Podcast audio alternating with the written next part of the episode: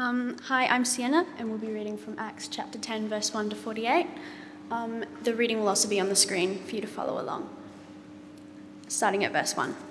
At Caesarea, there was a man named Cornelius, a centurion in what was known as the Italian, Italian regiment. He and all his family were devout and God fearing. He gave generously to those in need and prayed to God regularly. One day, at about three in the afternoon, he had a vision. He distinctly saw an angel of God who came to him and said, Cornelius. Cornelius stared at him in fear. What is it, Lord? he asked. The angel answered, Your prayers and gifts to the poor have come up as a memorial offering before God. Now send men to Joppa to bring back a man named Simon who is called Peter. He is staying with Simon the tanner, whose house is by the sea. When the angel spoke to him had gone, Cornelius called two of his servants and a devout soldier who was one of his attendants. He told them everything that had happened and sent them to Joppa. About noon the following day, as they were on their journey and approaching the city, Peter went up onto the roof to pray. He became hungry and wanted something to eat, and while the meal was being prepared, he fell into a trance. He saw heaven opened and something like a large sheet being laid down onto earth by its four corners.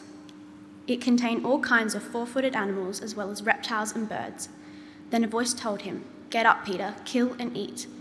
Surely not, Lord, Peter replied. I have never eaten anything that is impure or unclean. The voice spoke to him a second time Do not call anything impure that God has made clean. This happened three times, and immediately the sheep was taken back to heaven. While Peter was wondering about the meaning of the vision, the men sent by Cornelius found out where Simon's house was and stopped at the gate. They called out, asking if Simon, who was known as Peter, was staying there. While Peter was still thinking about the vision, the Spirit said to him, Simon, three men are looking for you, so get up and go downstairs. Do not hesitate to go with them, for I have sent them. Peter went down and said to the men, I'm the one you're looking for. Why have you come? The men replied, We have come from Cornelius the centurion. He is a righteous and God fearing man who is respected by all the Jewish people. A holy angel told him to ask you to come to his house so that he could hear what you have to say. Then Peter invited the men into the house to be his guests. The next day, Peter started out with them, and some of the believers from Joppa went along. The following day, he arrived in Caesarea. Cornelius was expecting them and had called together his relatives and close friends. As Peter entered the house, Cornelius met him and fell at his feet in reverence. But Peter made him get up. Stand up, he said. I am only a man myself. While, while talking with him, Peter went inside and found a large gathering of people. He said to them, You are well aware that it is against our law for a Jew to associate with or visit a Gentile. But God has shown me that I should not call anyone impure or unclean. So when I was sent for, I came without raising any objection. May I ask why you sent for me? Cornelius answered, Three days ago I was in my house praying at this hour at three in the afternoon. Suddenly, a man in shining clothes stood before me and said, Cornelius, God has heard your prayer and remembered your gifts to the poor. Send to Joppa for Simon, who is called Peter. He is a guest in the home of Simon the tanner, who lives by the sea. So I sent for you immediately, and it was good of you to come. Now we are all here in the presence of God to listen to everything the Lord has commanded you to tell us. Then Peter began to speak. I now realize how true it is that God does not show favoritism but accepts from every nation the one who fears him and does what is right. You know the message God sent to the people of Israel, announcing the good news of peace through Jesus Christ, who is Lord of all. You know what has happened throughout the province of Judea, beginning in Galilee, but after the baptism that John preached, how God anointed Jesus of Nazareth with the Holy Spirit and power, and how he went around doing good and healing all who were under the power of the devil, because God was with him. We are witnesses of everything he did in the country of the Jews and in Jerusalem. They killed him by hanging him on a cross, but God raised him from the dead on the third day and caused him to be seen. He was not seen by all the people, but by witnesses whom God had already chosen, by us who ate and drank with him after he rose from the dead. He commanded us to preach to the people and to testify that he is the one whom God appointed as judge of the living and the dead. All the prophets testify about him that everyone who believes in him receives forgiveness of sins through his name. While Peter was still speaking these words, the Holy Spirit came on all who heard the message. The circumcised believers who had come with Peter were astonished that the gift of the Holy Spirit had been poured out even on Gentiles, for they heard them speaking in tongues and praising God. Then Peter said, Surely no one can stand in the way of their believing, of their being baptized with water. They have received the Holy Spirit just as we have. So he ordered that they be baptized in the name of Jesus Christ. Then they asked Peter to stay with them for a few days. Well, thanks, Sienna. Great reading this morning and good to be with you. If we haven't met, my name is Matt and it's great to be here, as Cam said, on the second week of our four week series on mission. Uh, big picture as Christians, we know that God is at work in the world with a great plan of salvation and He wants us to join Him. We're invited to participate in the greatest, most diverse, most significant cause in history the building of God's kingdom. So, as we kicked off our series last week, we did so by considering the spiritual needs of our city. And of course, our state, our country, and all of God's world are in His plans. But we just focused in on our city to grasp something of the scale of the task with some 1.2 million people who don't know Jesus. And as we saw from God's word, that because of the great need, we're called to be a people praying for gifted by God evangelists, praying for more with the gift of evangelism to be raised up by God among us, and for doors to be opened and the gospel to break new ground. In unison with that, the Apostle Paul showed us that all Christians are to make the most of every opportunity to speak about God to people who see us living passionate and well integrated Christian lives. So that in response to Jesus' call to go to all nations and make disciples, as a people bowled over by the grace and mercy of God shown to us, we as a church are motivated and equipped to share the gospel so that we're seeing people saved as they respond to Jesus by the work of God's Spirit in repentance and faith. That's the big picture. It hasn't changed since Jesus ascended to heaven and sent the Spirit to enable his church here on earth for the task. Yet, as we planned out the preaching for this year, I wanted to preach this series to our church family, as I've noticed a change in our world amongst Christians uh, lately. There are some wonderful exceptions, of course, in our churches, but I would have to say I don't think I've seen Christians more withdrawn and on the back foot when it comes to sharing the gospel than we are at present. There is a lot going on in our world. Christian views are no longer seen as merely false, but in the last 10 years or so, have increasingly come to be seen as dangerous, particularly around issues of human sexuality. Uh, no longer is the Christian worldview worth considering to many, but now the public mood is that Christians need to be silenced and Bible believing Christians kind of exiled from public life so that the rest of society can move forward. As Cam's already mentioned, one of the books I recommended reading, and I'll be on the book still uh, after to talk to you about them, is the, Being the Bad Guys. And the kind of little subtitle tells you everything you need to know. It's How to Live for Jesus in a World That Says You Shouldn't. It's by a guy called Steve McAlpine. He's great. He's from Perth. He's Australian. Perth and Adelaide people kind of get each other. Um, John Anderson, our former deputy PM, said of this book, at last, a neat and accessible explanation of what's happening in our culture. And it goes part way to explaining something I've seen a lot lately that Christians, myself included, have been trying to work out. Now that we're considered the bad guys by many, how do we share the good news of Jesus with so many who consider themselves the good guys? So, for example, I've had uh, quite a few conversations with older Christians over recent years. And, you know, rock up at church on a morning like this, and people say, I've been to a funeral of a friend. And I asked, is your friend a follower of Jesus? And they said, no, but he was a really nice, kind of moral guy. I said, did you ever have a chance to share the gospel with him? People will say, well, you know, I tried a few times, but didn't want to push too hard. He hated religion, but he's such a good bloke really community hearted. Now, in those kind of conversations, they're not quite saying it because they know it doesn't align with the gospel. But there's a discomfort, shall we say, on connecting the dots with the reality of heaven and hell and everyone's need for Jesus. The other week, uh, for example, personally, I was helping one of the older guys at the RSL where our, our office is. He's a great bloke. Uh, he gently ribs me about being a sky pilot, which is a ex-serviceman's joke about uh, army chaplains. But I was helping with something, and just as he said goodbye, he said to me, it, like a serious look came over his face. And he said, You know, Matt, me and the big man, we're on good terms. We understand each other. I just don't need to come along to church each week to prove it to other people. Am I right? now, I'm not a kind of shove it down your throat kind of evangelist, but he was asking me to affirm something that I know is not right. I was caught off guard, my brain didn't move fast enough, and all I could say was, Oh, uh, it actually doesn't work that way. and he said, Well, I got to run, we'll have a beer sometime and chat some more. And, you know, welcome to my life. It's a running history of me thinking of good things to say about 30 seconds after a conversation has finished. But we have organised a beer, and I think something along the lines of what I'll say is, is that no one gets to decide that they're right with God on their terms. We only get to be right with God on His terms, and for that, you need Jesus. And we'll see where we go from there.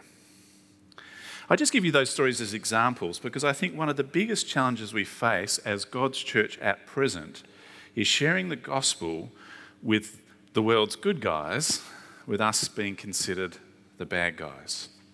So I chose Acts 10 today in that story, very well read by Sienna, to unpack as the Apostle Paul, Peter, sorry, shares the gospel with perhaps one of the greatest good guys that we come across in the Bible, Cornelius.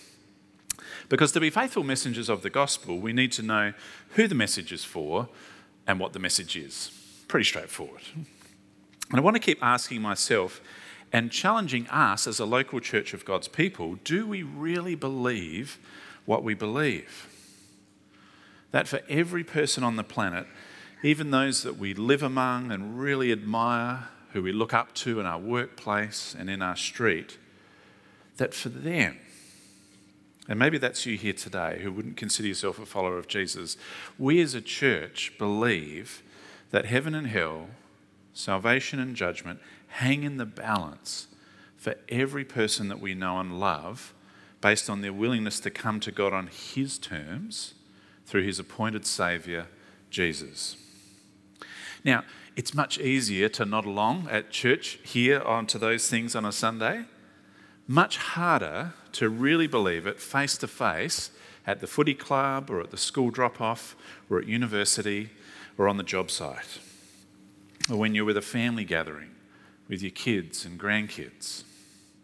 And if you're here today checking out Jesus for the first time or thinking through church and Jesus for the first time in a long time, welcome. Uh, you coming here is the reason we start new churches like this. And I hope today is one of those days where you walk out thinking, I get at least what Christians think is at stake here, and I appreciate the directness of someone just cutting to the chase with me about Jesus. And that you realize it's something worthy of careful investigation and realize that we're a community that would love to do that with you.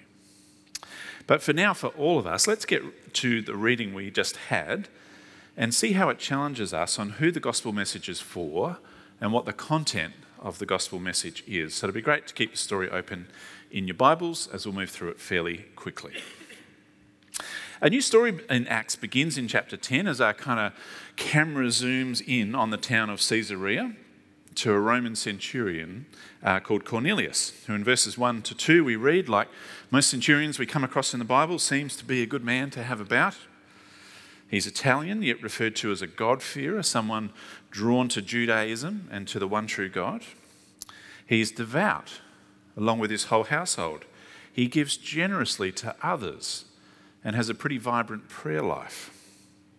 And he receives a vision of an angel from God and responds immediately by doing as instructed, sending a couple of his servants and a devout soldier to Joppa to look for Peter. And while they're making the uh, 60k uh, trip, round trip, a few days, brisk walk, God gives Peter a vision, strange to us and indeed to him at first, about what kind of animals are okay for him to kill and eat, which offended his Jewish beliefs, about what was okay for him to eat according to God's law. And to add to the kind of catalogue of inappropriate responses to Jesus uh, that Peter has and has built a pretty good resume over the years, he says, Surely not, Lord. But the voice said, Don't call anything impure that God has made clean. And it happens three times. And uh, Peter, like me, is often a little slow as he's uh, pondering all of this. And the travelers arrive, and Peter is told by the Spirit to go with them. And a day later, he comes to Cornelius' house. Peter gets the whole story that the same Spirit who had spoken to him had also given Cornelius a vision to send for Peter, that this, like we see right across the book of Acts, was a spirit given moment, a divine intersection, as we call them. And Cornelius has gathered his whole household and even those his close friends to hear what this spirit given messenger is about to say. In the context of the book of Acts, this is God, through his divine director of evangelism, the Holy Spirit, breaking new ground for the gospel, shattering Peter's prejudices and challenging the early church. And God makes it clear to his little bit slow disciples that his message of salvation and free gift of forgiveness is for all people everywhere, as was so beautifully brought out in our kids' talk this morning. And just as a side question as we go through, I want to ask you do you still believe that the same Spirit of God is directing the advance of the gospel this day around the world? I had the great privilege of spending a few days with uh, a Christian friend I knew years ago who serves at a church in the Middle East uh, in recent months. And he told me of his church, which uh, he joined in 2009. It was uh, 100 Christians meeting in a hotel room uh, sort of a hotel sort of function centre uh, in the Middle East 15 years ago. And today it's a church of four and a half thousand with over 100 nationalities present, from the wealthiest in society to the poorest of people. In a region, and this is why I'm being a bit vague about it, in a region where you cannot by law what they would call proselytize, asking someone to place their trust in Jesus. People from all religions and from all nations are joining them. Some of them from the most unlikely of backgrounds who've had dreams of Jesus and just find themselves at church wanting answers and finding this place. And he said to me, Matt, growing up in a church in Australia, I believe God could do such amazing things, but I had pretty low expectations that he would. And he said, living where I live now, seeing God at work in such powerful ways, has been so good for my confidence in the power of God. Now, God will do what He wants to do when He wants to do it. I think the Middle East is, you know, currently His favourites uh, at the moment. Uh, and as we approach God in prayer, He's not a genie in a bottle at our call. But I share this story because I do think we could afford to be a little bit more optimistic in our evangelistic prayers for our city. Now, that's an aside because I said the main reason I chose this of the many stories of Acts is that I reckon we struggle to connect the dots between what we believe about Jesus and what's presented to us in the scriptures with the good people that we know. You know, give us someone who bowls up to us, you know, my life's a mess, I've got so many regrets, I've hurt people I love, how could anyone love me? I reckon, you know, more of us would be pretty good to go. Let me tell you about Jesus. I think we struggle much more to see gospel opportunities and the gospel need with the good guys in our street. So, really, it's not a complicated point I'm trying to make. It's really more of a challenge to the heart.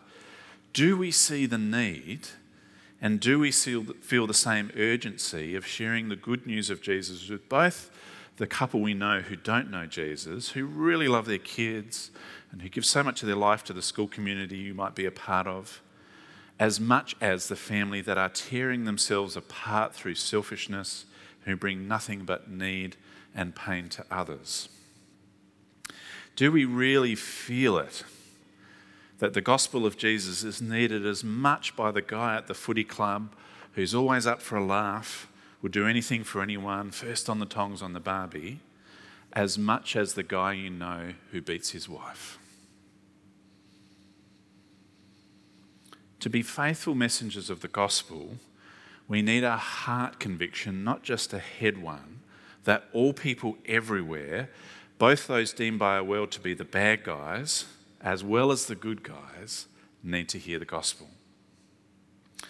I chose Cornelius to make that simple point that even the best people we know, I reckon Cornelius is probably the best person we meet in the New Testament, even he really needs the message of the gospel and for God to grant them repentance and faith in Jesus by His Spirit. Now, Cornelius is referred to kind of positively in this story as a God-fearer. Not a popular turn of phrase today. I'm not trying to bring it back either. But as you think about that category, there's heaps more kind of God-fearer types all around us still in the world today. Uh, Derek Prime, a guy who I referenced in the Bible study guides for this series, describes the God-fearers of today as follows. He says, God-fearers recognize that God exists and in some way he's at the center of the world and in control of things. I was at a dinner on mission recently, and some of the latest stats that we have on such things is still that about 65% of our society still believe in a God or a higher power beyond ourselves who is in control. Secondly, God-fearers recognize the value of living a moral life. They almost intuitively distinguish between right and wrong. At one of the RSL funerals uh, I did uh, probably about 18 months ago or so now, I was meeting with the family of one of the World War II uh, vets there who had died. And they said to me, Dad wasn't a Christian, but he was a very moral man. And they sought to convince me that he was right with God. Little did they know, I'd uh, taken my opportunities and gone across and been reading John's Gospel with him, and I'd talked to him as he was preparing for death about, you know, uh, the story of Jesus, um, uh, saying to his disciples, "I go ahead of you, in my Father's house there are many rooms," and I talked him through the Gospel, and he said, "I'd really love you to preach that at my funeral, but uh, I'm not, I'm not for, for, for sort of big things." So he got five minutes. Kelly was there uh, hitting the slides on uh, things on Proclaim, and I gave it my evangelistic five minute best. I thought this is wonderful. I've been praying for years for opportunity to present the gospel uh, to the RSL community, where the uh, church uh, that I share some of my time at uh, years. And 10 years later, because old Tom had asked me to preach at his funeral, I had the opportunity to present that to a couple of hundred people who I love you know, some of the world's kind of good people, and you'll see why I'm doing air quotes in that if you're listening along. I know the biblical um, sort of thing on that. But as we think about society, it was a wonderful opportunity to proclaim the gospel. I must say, I'm pretty excited too. So I'm ad libbing, by the way. The, um, it was really great uh, recently to have our, our, first sort of RSL service person come to Jesus uh, a few months ago and uh, regularly uh, part of our church and has been for a little uh, longer than that. And he rang me the other day and said, Okay, I'm preaching uh, at uh, I'd really like you to preach at my funeral. And there's going to be hundreds of people there from Army Days and TAFE. And, well, you know, Matt, it's not going to be a very, you know, evangelistic sort of hunting ground for you, but I want you to present uh, the gospel to them. And he said, You know, the problem is, Matt, that people remember you as they first met you, and they remember me as being the rat bag of the Army Corps. And was telling all these stories, and, you know, in a very kind of kind and non offensive way, he dropped the F bomb about 30 times in the conversation and things like that, just to kind of illustrate, um, you know, the kind of person he was. And I said to him, I said, Mate, um, I said, I don't want this to come across the wrong way, but I'm actually really excited about preaching at your funeral. Because I said, you've just, you've just let me, you know, for all of these people, a few hundred people your age, you've just told me that people remember you how they first met you. And I get the opportunity of explaining the gospel and what that meant to you uh, at the end uh, of your life. I said, mate, don't worry, that'll preach. anyway, back to my notes. Um, where was I? Give me a moment. Uh, yes. Thirdly, God-fearers look for eternal assurance uh, of, their, uh, uh of their eternity and want to know uh, that they are living the kind of life that will be rewarded. And fourthly, God-fearers are often characterised by prayer and good works. And the stats show that over a third of Australians still pray quite regularly. And behind all of this, of course, many are genuinely seeking God. So enter our kind of capital E, big E evangelists of last week to take their God given opportunities to proclaim the gospel, but just as importantly, everyday Christians ready to speak of the hope they have in Jesus, of which we've heard uh, some more about today. There's lots of examples of Peter and the Apostle Paul sharing the gospel message in the book of Acts, and they're all quite different uh, in different opportunities. This is one of the sort of fuller, uh, the fuller examples that we have. All have some uh, to teach us. This one's a little bit more expansive. All are faithful to the message. So, Peter's message at Cornelius' home was on the sort of more comprehensive end. And as Peter proclaims the gospel, he preaches for only 60 seconds, and they're converted from being God-fearers to Christians. That sermon's recorded to us in verses 34 to 43. And Peter has the luxury that we don't have today, that his audience was very familiar with the recent happenings in Israel regarding Jesus' life and death. And you'll note that if you read through the first half of the sermon, he says, You know this, you know that about what has happened. So I'll try and bring Peter's kind of gospel in 60 seconds, the kind of very comprehensive uh, one we have in the book of Acts, forward almost 2,000 years to try and hit the same points uh, in our generation today. So here goes. If you had someone said, you know, what's the, what's the, full, the full deal? We don't often get the chance to do this, but here it is anyway. You know the name of Jesus Christ and that he's undisputably one of the most influential people in history. The Bible claims that he wasn't just a great teacher, but that he was Lord of all the earth, and he brought great news to all people that we can all have peace with God. The Bible claims that as a man in his early 30s, he was baptized by a bloke named John who had been preparing the people's hearts to turn to God, readying them to hear this message of forgiveness. For three years, Jesus went around doing all kinds of good and displaying the power, his power healing the sick, bringing the dead back to life, and releasing people from the power of evil because God was with him. Reliable witnesses saw everything he did and recorded these most important things for us. But the religious people of Jesus' day hated him they were jealous of the huge crowds that followed him, and, he was and at his heart, his claims that he was more than a man, that he was God himself come in the flesh to save us. So they killed him by having him nailed to a cross, but God raised him from the dead, and on the third day he was seen by hundreds of people. Uh, before large and small groups of like for a number of weeks. He ate and drank with people after he rose from the dead and before he ascended into heaven, he commanded his followers and all the generations after him, them, myself included, to preach and to testify that Jesus is the one that God has appointed to be judge of the living and the dead. In fact, this was prophesied about in the Old Testament hundreds of years before Jesus was born, that he would come, and that everyone who believes in his name will receive the forgiveness of sins in his name alone. Well, Peter got no further before the Holy Spirit came on all who heard it. All these God-fearers, these first non Jews to become Christians, the first of billions from then until now. Now, like the apostles in Acts, we don't often get to get all of that out in any and every situation. But for us, that in a nutshell is a pretty comprehensive take on the good news message that we've been given by God to proclaim to our world as His church together. To be faithful messengers of the gospel, we need to know first who needs to hear this message and to be clear on what the message is. And we'll try and draw this all together next week, but I'm trying to build a picture for us over these four weeks, first helping us to start by feeling the need of those 1.2 million people in our city that we looked at last week who don't know Jesus. That we would be a church praying to God for our gifted by God evangelists uh, to step forward boldly and for more of those to be raised up amongst us and be brought to us with open doors to proclaim this message at you know funerals of RSL people and all sorts of different opportunities where we get to do so. And that with them we'd have a whole army of Christians ready to share the hope we have in Jesus through God given opportunities provided by God and His Spirit. That together we'd be clear on who needs to hear the message of the gospel, both our world's good guys as well as the bad guys.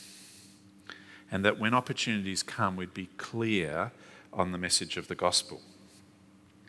Now, next week, I want us to see how God entrusts this gospel message in the mission field to local churches like us and how all of the local churches kind of got that missional kind of shape to it.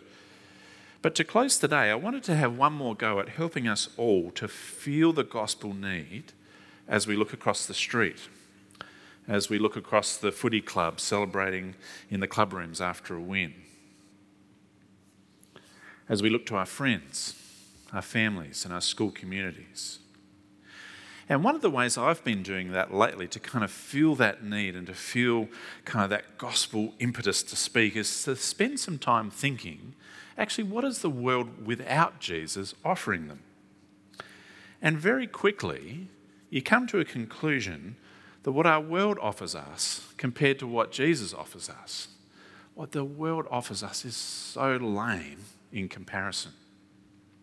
Take our world's worship of money, and when I say worship, it's where people look for for security, to give us freedom, hope for better times.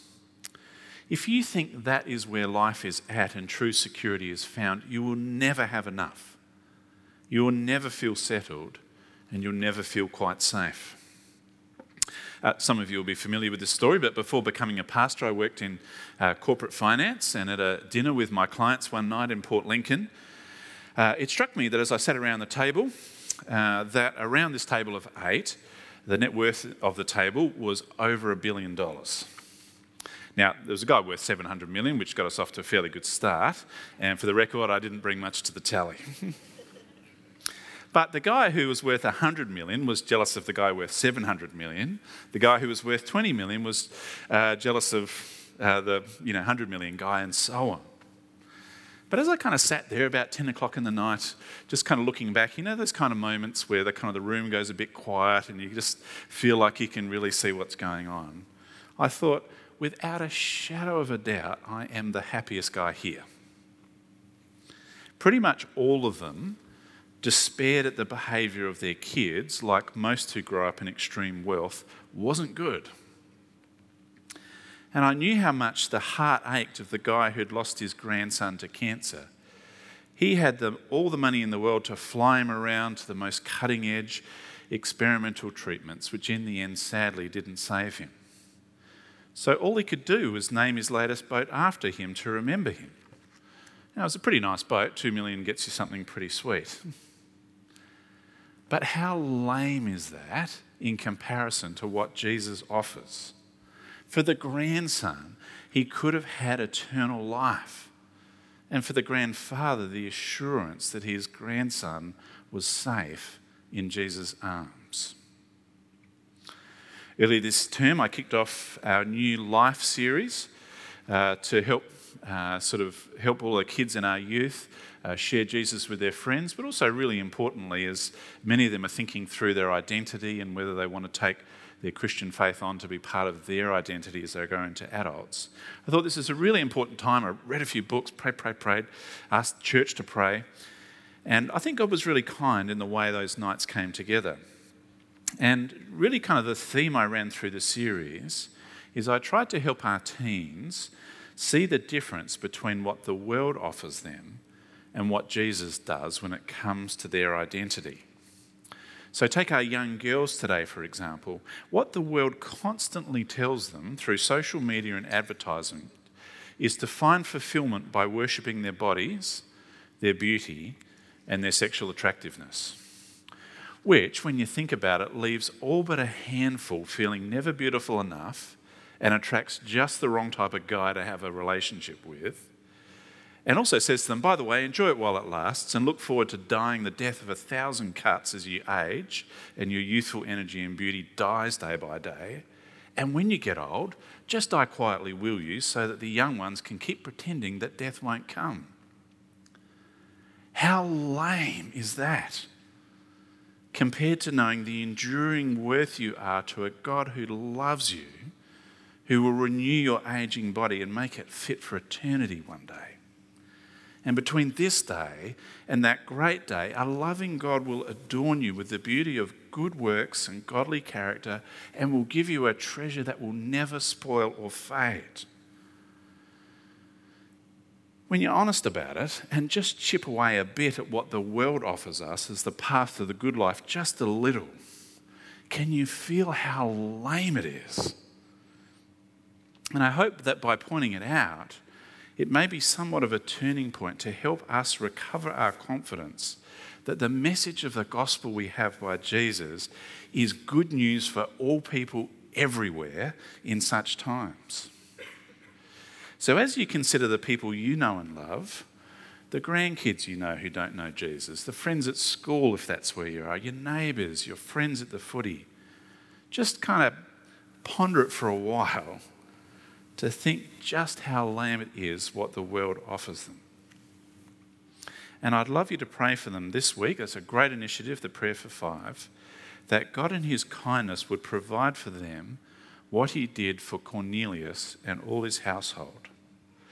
A faithful messenger of the gospel of Jesus, empowered by the Spirit to bring the words of eternal life.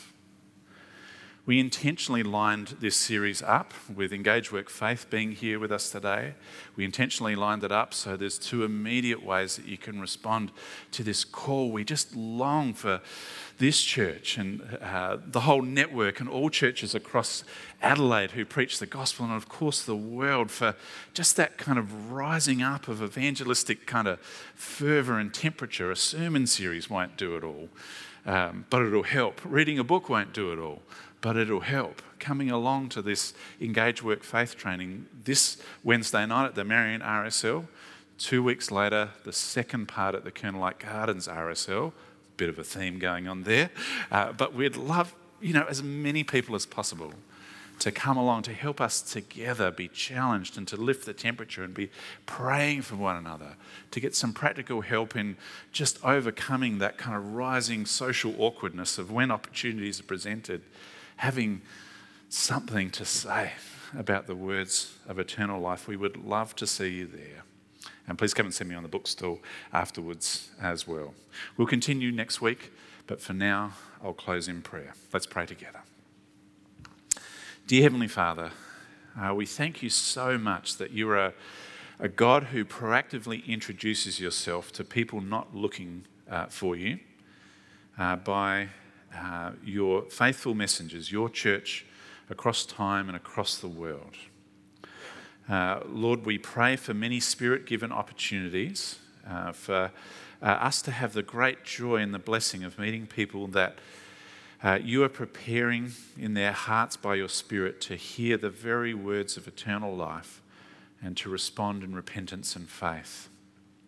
Lord, we ask, we realize that you don't uh, need this church or the Trinity Network or anything to accomplish your plans in this world.